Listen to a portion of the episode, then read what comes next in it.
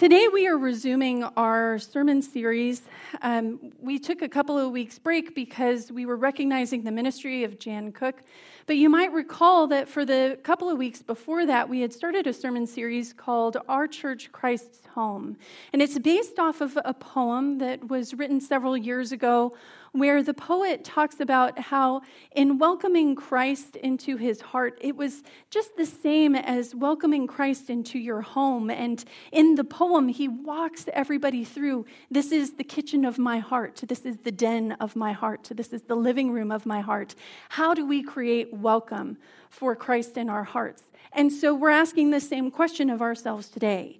How do we welcome Christ into this church? How can the church be a suitable home for the presence of Jesus Christ? Today, we're going to be looking at a passage from Romans chapter 7, verses 14 through 25. Uh, this is Paul speaking to the people in the Church of Rome, and he is he's talking about sin. So hang with me. We're going to talk about it a little bit, but this is this is one of those doozies that if I get tongue tied, my apologies. Here we go. This is Romans 7, verses 14 through 25. For we know that the law is spiritual, but I am of the flesh, sold into slavery under sin. I do not understand my own actions, for I do not do what I want, but I do the very thing I hate. Now, if I do what I do not want, I agree that the law is good. But in fact, it is no longer I that do it, but sin that dwells within me. For I know that nothing good dwells within me, that is, in my flesh. I can will what is right, but I cannot do it. For I do not do the good I want, but the evil I do not want is what I do. Now, if I do what I do not want, it is no longer I that do it, but sin that dwells within me. So I find it to be a law that when I want to do what is good, evil lies close at hand. For I delight in the law of God in my inmost self, but I see in my members another law at war with the law of my mind, making me captive to the law of sin that dwells in my members. Wretched man that I am, who will rescue me from this body of death? Thanks be to God through Jesus Christ our Lord. So then, with my mind I am a slave to the law of God, but with my flesh I am a slave to the law of sin. Friends, if you'll join me Heaven knows we should pray before we try and figure out what Paul's saying here. Let's join our hearts in prayer. God, it's difficult to talk about sin and it's difficult to talk about who you are calling us to be as the church in the face of the things that we do not want to do, but we do anyway. So speak to our hearts, illuminate our souls, help us to tell the truth, make us strong and courageous and together shape us into a church that welcomes Christ at every turn. So welcome that Christ can call this place his home. So we pray in Jesus' name. Amen. When I was in the second grade, my next door neighbor, Sanjay, was telling me about how he wanted a certain baseball card. I didn't know anything about baseball cards, but I had seen packs of cards being sold at the local pharmacy. So, how hard could finding one card be? Feeling confident, I told him that I could find that baseball card for him. Really? He said to me incredulously. Sure, I said, feeling a little superior. And so the next time that I went to the pharmacy with my mom, I asked her if we could buy a pack of baseball cards. She looked at me strangely. She knew that something was up, but she agreed to purchase one pack. Once we got home, I opened up that foiled cellophane pack and I looked for the name of that particular baseball player that Sanjay was looking for. It wasn't there. So I started to rethink my plan. I didn't know anything about baseball cards. The fact hit me anew. How many packs was I going to have to buy before I found it? As a seven year old, I couldn't fathom the expansive and the expensive world of baseball card collecting, but all the same, I started to realize pretty quickly that I was way out of my league. So, a day or so later, feeling embarrassed and a little scared, I brought out the little stack of baseball cards to Sanjay and I handed them over, saying that I couldn't find that card that he wanted after all. Sanjay took the cards from my hand and he sifted through them a little bit. Did you just buy a pack at the pharmacy? He asked me. Shocked that he had guessed what I had done, I started to feel really ashamed. Yes, I said, and I was ready for him to ridicule me or to be angry or to say something else that I knew was just going to make me feel awful. That's okay, he said. I've done that before too. Thanks for trying. It was the first time in my life that I remember feeling the effect of grace. They say that mercy is not getting what you deserve, and that grace is getting what you don't deserve. That day, Sanjay treated me with a kindness that I knew I didn't deserve. That day, I had been haughty and superior, convinced that I knew better about a topic that I really knew nothing about. And I could have been taken down a peg or two. Maybe I should have been. I don't know. But he, as a fellow seven year old and as someone who was a younger brother with several older siblings, he knew what it felt like to be in that exact same position that I had found myself in. And rather than rubbing my face in my own self importance, he chose not to be a hypocrite. He chose to tell the truth on himself. And by telling the truth on himself, that he knew what I had done only because he had done it too, he helped to lift some of the shame that I was feeling off of my shoulders. By telling the truth on himself, he dispensed grace to me. Even though that conversation happened well over 30 years ago, I have never forgotten it. And that's because true grace leaves an impression that is not easily forgotten, which is no doubt why God has called the church to be a people of grace, to be people who tell the truth on ourselves, helping to lift some of the shame from the shoulders of other people and dispensing grace at every single opportunity. Embodying that kind of grace is us embodying the kind of Jesus Christ that we see in our scripture passage for today. In our scripture passage for today, Paul, he's talking about sin, but he's only speaking about sin as a method of dispensing grace. Paul is telling the truth on himself in order to extend grace to those first century Christians, as well as to extend grace to you and to me. Eugene Peterson's The Message translates this start of our passage by saying it this way. He has Paul saying, I'm full of myself. After all, I've spent a long time living by sin's rules. What I don't understand about myself is that I decide one way, but then I act another doing things that I absolutely despise.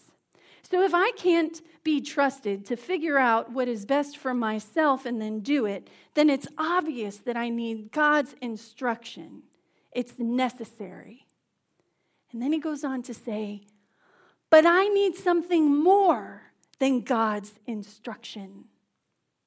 For if I know the law, but I can't keep it, if I know God's instruction, but I can't follow it, and if the power of sin within me is sabotaging the best of my intentions, then I obviously need help.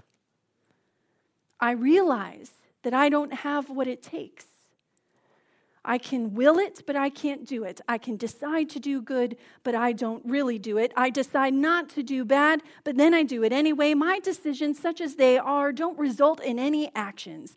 Something has gone wrong deep within me. It gets the better of me every time.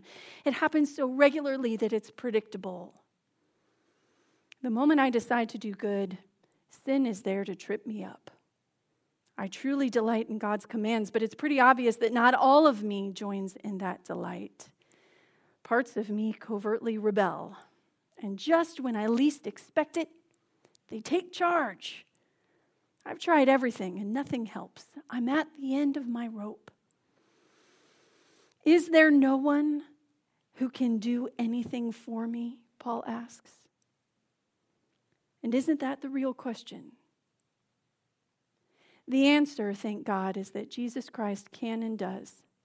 He acted to set things right in this life of contradictions where I want to serve God with all my heart and mind, but where I am also pulled by the influence of sin to do something totally different. I like reading that whole passage from the message because I think the way that Paul describes sin is almost comical to us today. Because how many of us can relate to a time where we were determined to keep our mouth shut and not say only thing, only to then blurt out what we intentionally didn't want to say? Or how many times have we felt like there really needed to be something said? only to let the moment pass us by in silence. How many times have we felt the pull of the Holy Spirit to do something, to say something, to give something to someone because we wanted them to experience more hope or more love or more forgiveness or more life, only to sit on our hands because it was scary and it felt safer to do nothing? Every single day, we live out what Paul is talking about here. Every single day, we live out our lives in this tug of war between who we feel called to be and who we are choosing to become. Sin is often made complicated by a whole bunch of theological language, but ultimately, this is all that sin is. Sin is the tug of war within us between who God is calling us to be and our own fears and anxieties and insecurities and shame that pull us back from that calling. This tug of war, it would be a really easy thing for us to condemn in others. It would be really easy for us to condemn if we didn't all suffer from it.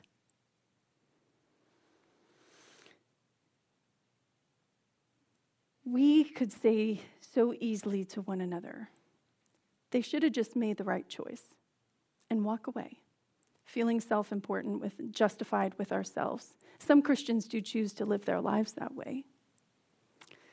But if we are telling the truth on ourselves, if we're being honest, then we know that the tug of sin, that pull away from God's calling, that is pulling us through our fears and our insecurities and our shame, that tug is a stronger pull than we would like to admit.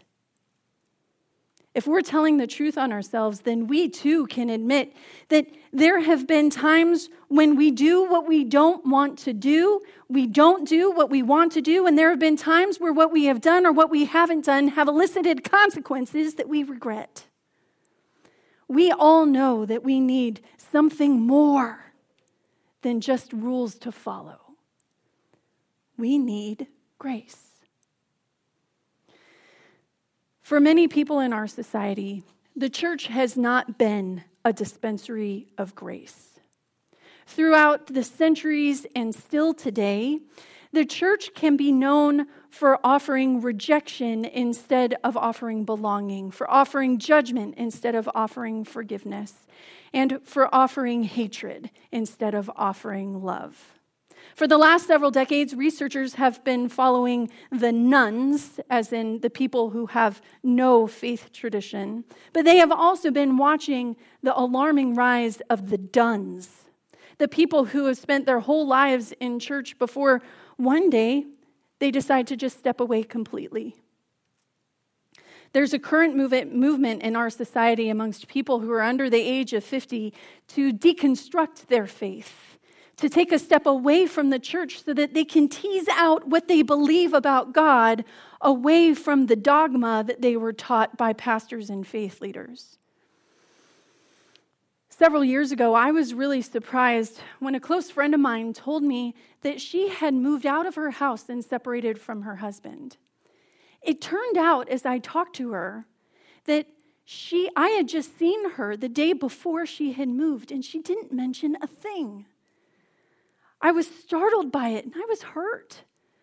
I asked her why she didn't tell me. We had a truck, we have strong arms. We would have been very willing to help her to move her and her daughter into this new place that she had found completely on her own. I asked her, I said, Why didn't you say anything? And even though we had been close friends for several years, even though we had gotten into all sorts of trouble with one another, she said, Well, you're a pastor.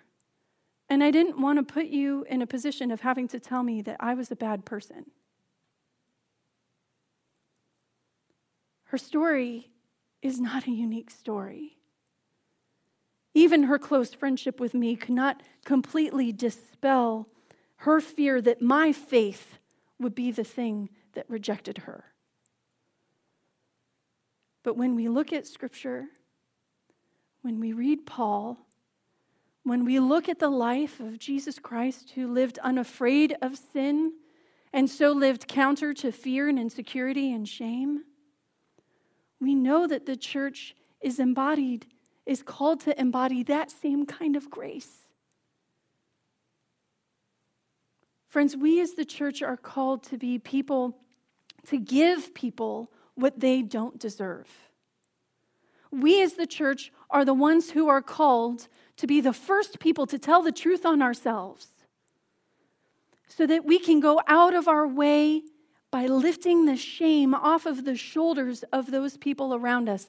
The church is many, many things. It's a gathering to honor God and worship, it's a community of service, it's a network of prayer. But in all of these things, we are first called to be a dispensary of grace.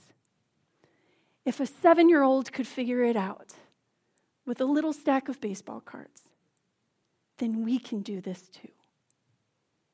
Amen.